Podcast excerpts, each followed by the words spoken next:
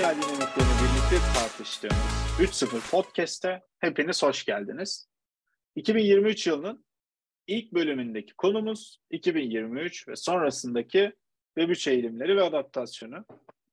Yani bildiğiniz gibi geçen bölümde 2022'nin e, nasıl geçtiğini konuştuk. 2022 büyük bir kripto kışıydı. Luna krizi, Luna'nın etkilediği, 3AC, Celsius, son günlerde yaşadığımız kullanıcı varlıklarıyla yatırım yapıp bu var hem bu varlığı batıran hem de kendilerini batıran Alameda Research ve FTX kardeş şirketi e, FTX'in kardeş şirketi Alameda Research e, ve FTX'in çöküşünü.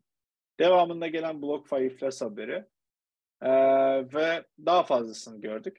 Tüm bu olaylar insanların blockchain ve Web3 teknolojisinden şüphe etmesine de sebep oldu. Fakat trading ve merkezi platformlar ile blockchain teknolojisinde blockchain teknolojisi arasındaki farkı da iyi anlamalıyız.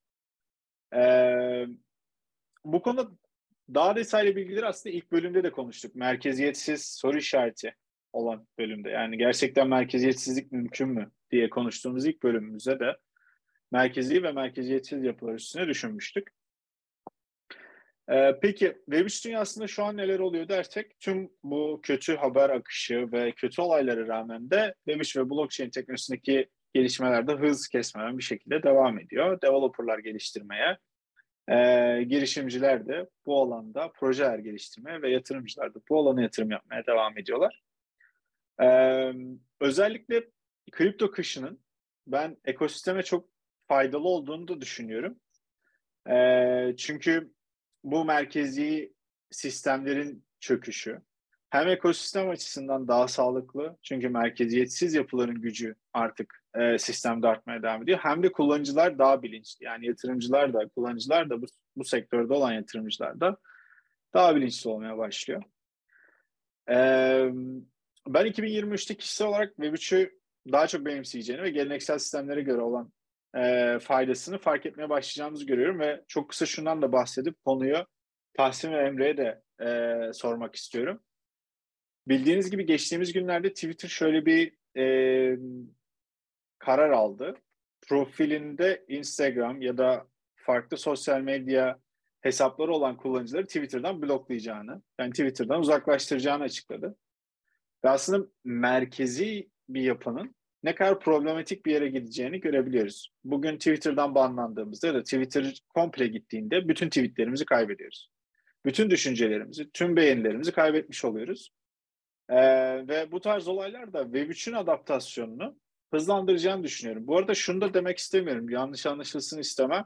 Hemen bir anda merkeziyetsiz olacağız. Tabii ki böyle bir şey yok açıkçası. Ee, bu geçiş dönemi dediğimiz Web 2.5 e, çözümlerinde daha çok göreceğiz. Atıyorum hem Google'la hem de MetaMask'le login olabildiğiniz bir sistem. Ee, ve işte yarı merkeziyetsiz dediğimiz merkeziyetsiz dünyaya daha hızlı e, adapte olmamızı sağlayacak çözümler de göreceğiz diye düşünüyorum.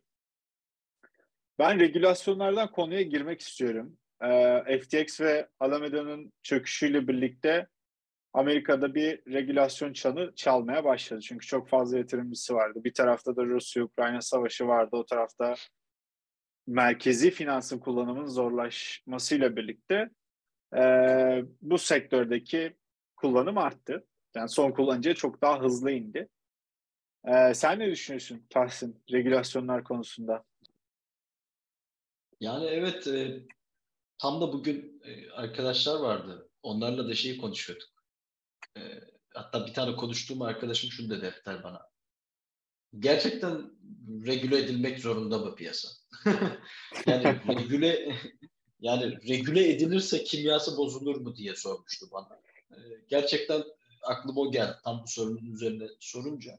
Evet belki 2023 ya da bir sonraki yıllar e, regülasyonun yılı olacak. Evet bu konuda e, çok büyük atılımlar olacağını ben de bekliyorum. İşte bunun vergilendirme kısmı var, güven kısmı var, e, güvence verme kısmı var daha doğrusu öyle söyleyeyim. Belki birçok kurumsal şirket e, bu alanda yatırım da yapmak istiyor olabilir. Sadece kripto para özelinde değil, şirketlere de yatırım yapmak, e, proje bazlı e, ürün hizmet sunanlara da yatırım yapmak istiyor olabilir. Ama bir güvence beklentisi var. E, mesele güveni sağlamak ama güveni kim sağlayacak? burası biraz kafa karıştırıcı. Yani biz bu sistemin başına devleti koyarsak e, ya da bu sistemin başına e, bir kripto para borsasının çok büyük bir kripto para borsasının sahibini koyarsak ya da X, Y, K, Z önemli değil. Elon Musk'ı koyarsak. Yani sonuca bu şekilde ulaşmalıyız. Bu kısım düşündürücü. E, çünkü bizim ilk bölümde de söylediğimiz gibi merkeziyetsizlik bize gelmeyecek, biz merkeziyetsizliğe gideceğiz. Yani burada e, böyle bir durum var. Bu ayrımı yapmakta biz e, hem geliştiriciler hem piyasaya yön veren insanlar hem sektörü e, geliştirmek için çabalayan insanlar hepimizin gözden kaçırdığı konulardan birisi bu. E, evet bir regüle olacak 2023, 2024 bence çok e, kilit bir viraj önündeyiz. Tam e, bunun öncüsü olarak konuşuyorum bunu. E, çok büyük değişiklikler, çok büyük sansasyonel şeyler de olabilir. Çok büyük iniş çıkışlar olacağını değerlendiriyorum ben bu yıl. E, bu özelde bir şeyler yapılacak ama ne kadar doğru yapılacak bu kısımda biraz emin değilim. Bugün arkadaşımın bana sorduğu soruyu tekrar düşünüyorum. Yani gerçekten regüle edilirse kimyası bozulur mu? Regüle edilmek zorunda mı? Ee, burada başka bir metot mu düşünülmeli? Bilemiyorum. Bu konuda çok kararsın ben. Regüle edilebilir mi de ayrı. Bu arada şöyle bir şey de var. Söylediğin çok doğru. Yani hani e, bir devletin, bir kişinin, bir borsanın ya da Elon Musk'ın e, tekelinde olan bir piyasa çok şimdi şöyle bir şey de var. Aslında blockchain'in genel olarak mantığı itibariyle merkeziyetsiz olması ve merkeziyetsizliğe e, teşvik etmesi bunları da engelliyor. Yani atıyorum yarın bir kripto borsası ya da bugün şu an kripto borsası piyasada çok etkin ve söz sahibi ise yarın bir gün o kripto borsasının çökmeyeceğini bilemeyiz. Ama merkeziyetsiz bir borsada isteyen istediği gibi batabilir, çıkabilir. İsteyen istediği platformu kapatabilir. Örneğin Twitter. Yarın Elon Musk. Ben Twitter'ı kapatıyorum abi. Çalıştıramadık deyip kepengi indirebilir. Ve pazartesi günü dükkanı açmayabilir. Ee, ve dükkanı açmazsa benim düşüncelerim Twitter'la beraber gitmiş olacak Twitter'dan. Yani şey demek istemiyorum işte Twitter'da çok önemli şeyler paylaşıyorum falan demek istemiyorum ama sonuçta o datayı ben contribute ettim o sisteme ve evet.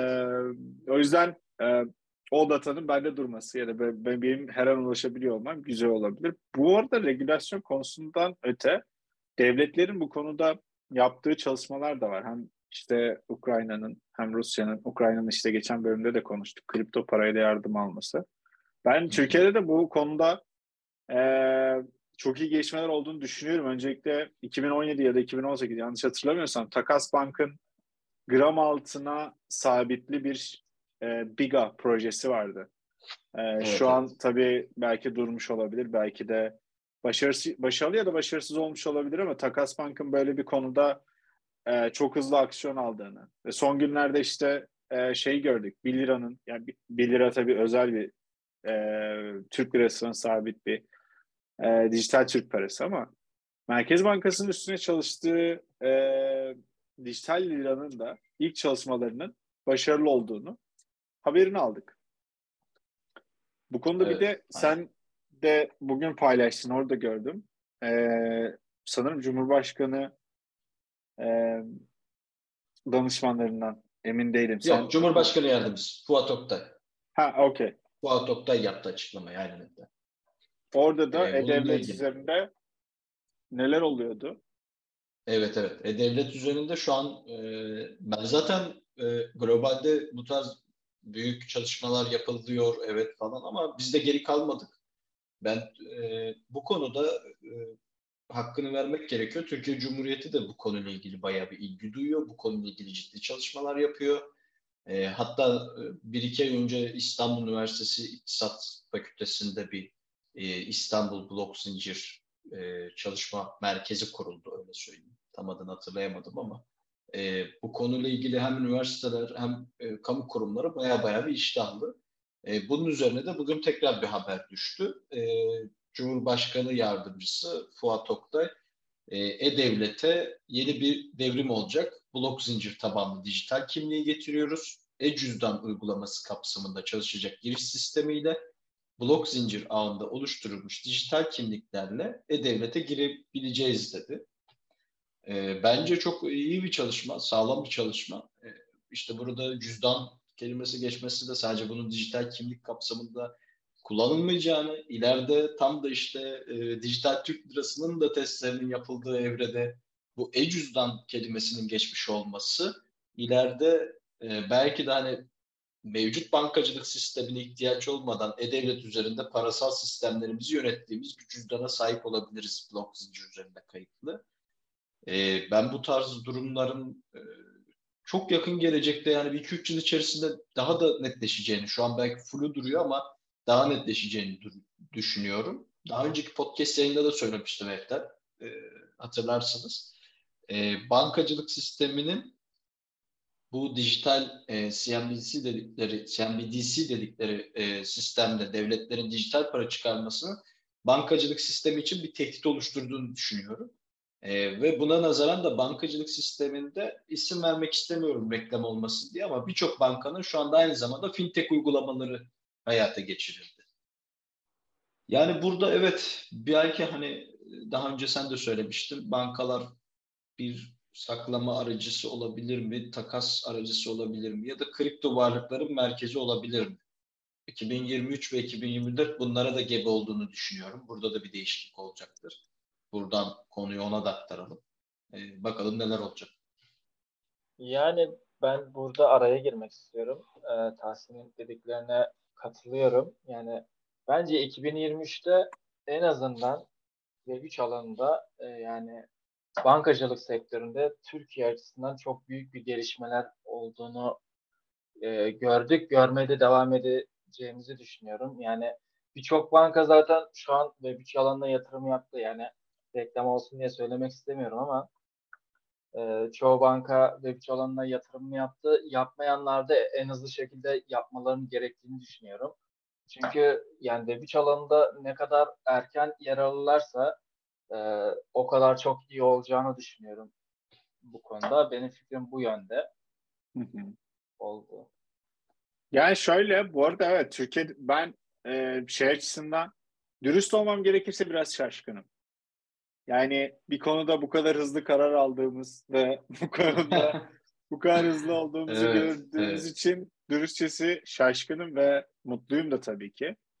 Türkiye'deki evet. bazı e, özel bankaların kripto borsalarını satın alması, yani şirket acquire ederek e, bu sektöre girmeleri ki zaten e, Web2 zamanında da ya şimdi şöyle e, Web2 ilk geldiği zaman işte 2006-2007 civarlarında insanlar işte Web2 startuplarıyla alakalı haberler diyorlardı. İşte Web2 ile alakalı şunlar diyorlardı. Şimdi Web3 geliyor ve o zamanlar bankalar Web2 startuplarına yatırım yap- yapmaya başlamışlardı ve şirket satın almaları başlamıştı. Ee, şimdi ise Web3 startuplarının satın alma dönemine giriyoruz gibi duruyor.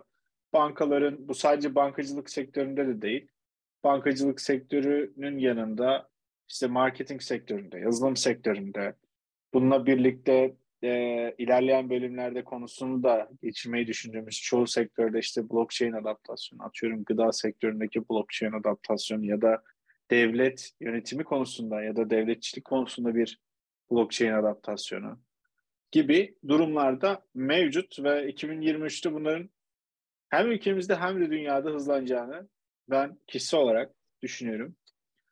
Ee, evet, ikinci konumuza geçiyorum. Eğer herkes uygunsa. Şunu ekleyelim. Tabii. Ee, şöyle bir şey de var. Buğra Hoca'nın tam da podcast yayınından önce spontane gördüm.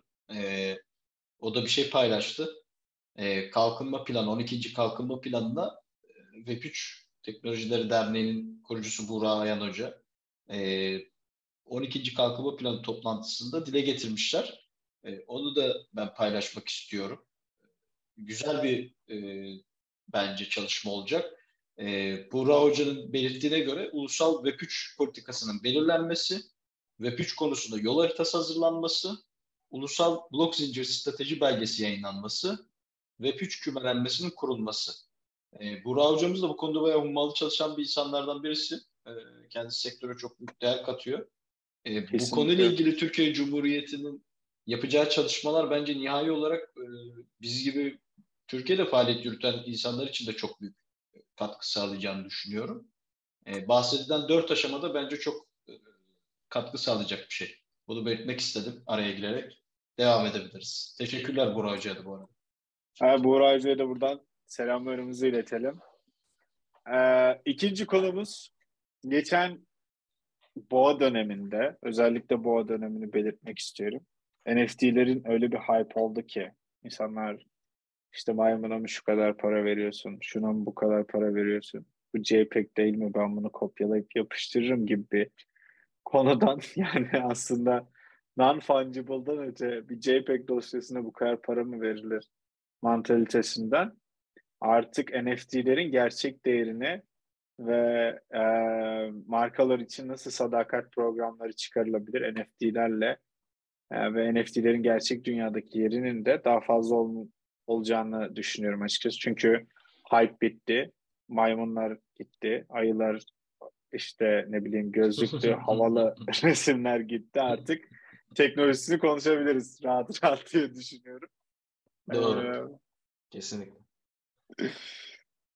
Bu konuda peki e, bilmiyorum ben devletlerin kısa vadede açıkçası 2023 ve 2024'te en azından markalar şey devletlerin bu konuda çok bir aksiyon almasından öte markaların aksiyon alacağını düşünüyorum. Örneğin e, siz demin reklam olmasın söylemeyelim dediniz ama ben iki ayakkabı markası var. Sen çok güle ikisini de söyleyeceğim. ee, Adidas ya da Nike'ın e, sadık müşteriler oluşturması gerekiyor. Bu e, tabii Adidas da Nike ve diğer işte bütün ayakkabı firmaları ya da ne bileyim bütün e-commerce firmaları diyebiliriz. E, markaların bir derdi var ve sadık müşteriler istiyorlar. Yani ben bir kazak alıyorsam hep oradan alayım. Ben bir kulaklık alıyorsam hep oradan alayım gibi gibi bir sadık müşteri altyapısı var ve NFT'ler bunu çok güzel enable edebilir. Ben bir NFT'ye sahip olup o markada %5 indirime sahip olurum ve sürekli oradan almaya devam ederim ve bu NFT sayesinde de indirimim olmuş olur. Ya da yeni bir ürün çıktığı zaman ben önden deneyebilirim. Atıyorum bildiğiniz gibi şu an yeni çıkan yine ayakkabı üstünden gideceksek atıyorum bir Air Force modeli çıktı. Hı hı. Ee, ya da bir NBA oyuncusunun özel imzalı bir ayakkabısı çıktı. Bunu önden benim alabiliyor olmam bir NFT'ye sahip olduğumda o markaya olan bağlılığımı artıracak ve NFT'lerin artık gerçek kullanım alanlarını yavaş yavaş keşfetmeye başlayacağımızı düşünüyorum. Markalar özelinde en azından 2023 ya da 2024'te bunun e, yansımalarını göreceğimizi düşünüyorum. Evet, doğru söylüyorsun Eften. Ee, hani o konuda da şöyle bir şey ekleyeyim. Ee, NFT'nin kullanım alanları ilk NFT nedir sorusunu okuduğumda e, benim aklımda kalan e, hani bu e, tapuda, resmi belgelerde değiştirilemez kısmının aktif edilmesi, e, bunun faydalarından e, nimetlenmek diyeyim. E, bu parolayla aslında yola çıktı ama sonrasında bu JPEG e, dosya furyasına döndü. E, hatta sanat e, sanat dünyasıyla ilgili yapacağı gelişmeler çok merak edildi. İşte müziklerle ilgili, e, sanat galerileriyle ilgili e, tasarımsal, dijital tasarımlar, dijital sanat vesaire bir anda çok büyük bir furya denizi geldi ama e, sonuç sadece OpenSea'de satılan e, JPEG'lere döndü. Daha sonra da kripto e, ayı piyasası gelince e, hype yerle bir oldu. Ama burada teknoloji ölmedi. Çünkü teknolojinin altyapısı çok büyük e, bir şeyi bence bize işaret ediyor. E, daha da hala ufkumuzun alamayacağı şekilde NFT'lerin nerede kullanılacağı kısmı tam bir e, düşündürücü ve muamma olduğunu düşünüyorum. Daha tam net olarak bunların karşımıza çıktığını düşünmüyorum. Her okuduğumuz bir kaynakta, her okuduğumuz bir veride NFT'lerle ilgili şu da olabilir, bu da olabilir kısmına gidiyoruz bence. Çok da vazgeçilmez olacak ileriki hayatımızda. Hatta bugün de e, podcast yayından önce e, Eftel ve Emre ile de paylaştım. E, bizim sevgili dinleyicilerimizden de dinleyicilerimize de bahsedeyim. E, burada NFT'lerle ilgili projenin ismini vermeyeceğim ama Twitter hesabından hani o şeyi paylaşım e, merak edenler için. E, bir NFT projesi fiziksel varlıkların e, NFT olarak e, alınıp satılması ya da sergilenmesiyle ilgili bir çalışma yapmışlar. Evet gerçekten NFT'lerin işte gerçek hayatta nasıl kullanılması gerekiyor? Hayatımıza e, kullanıcı deneyimi olarak, son kullanıcı olarak bize nasıl entegre olabilirler kısmını bence çok iyi hayata geçirmişler.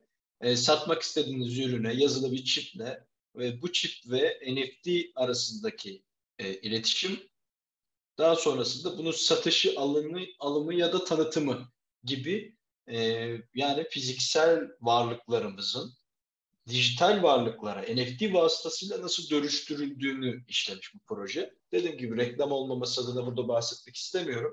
Ama kişisel Twitter hesabımda bunu paylaşacağım. E, merak edenler inceleyebilirler. NFT'lerin hayatımızı ileride daha nasıl etki edebileceklerine dair de fikir oluşturmuş olacak herkes. Harika. Biz de 3.0'ın Twitter ve Instagram accountlarında retweet ve repost ederiz. Ee, evet. Bu arada e, şundan çok kısa bahsetmek istiyorum.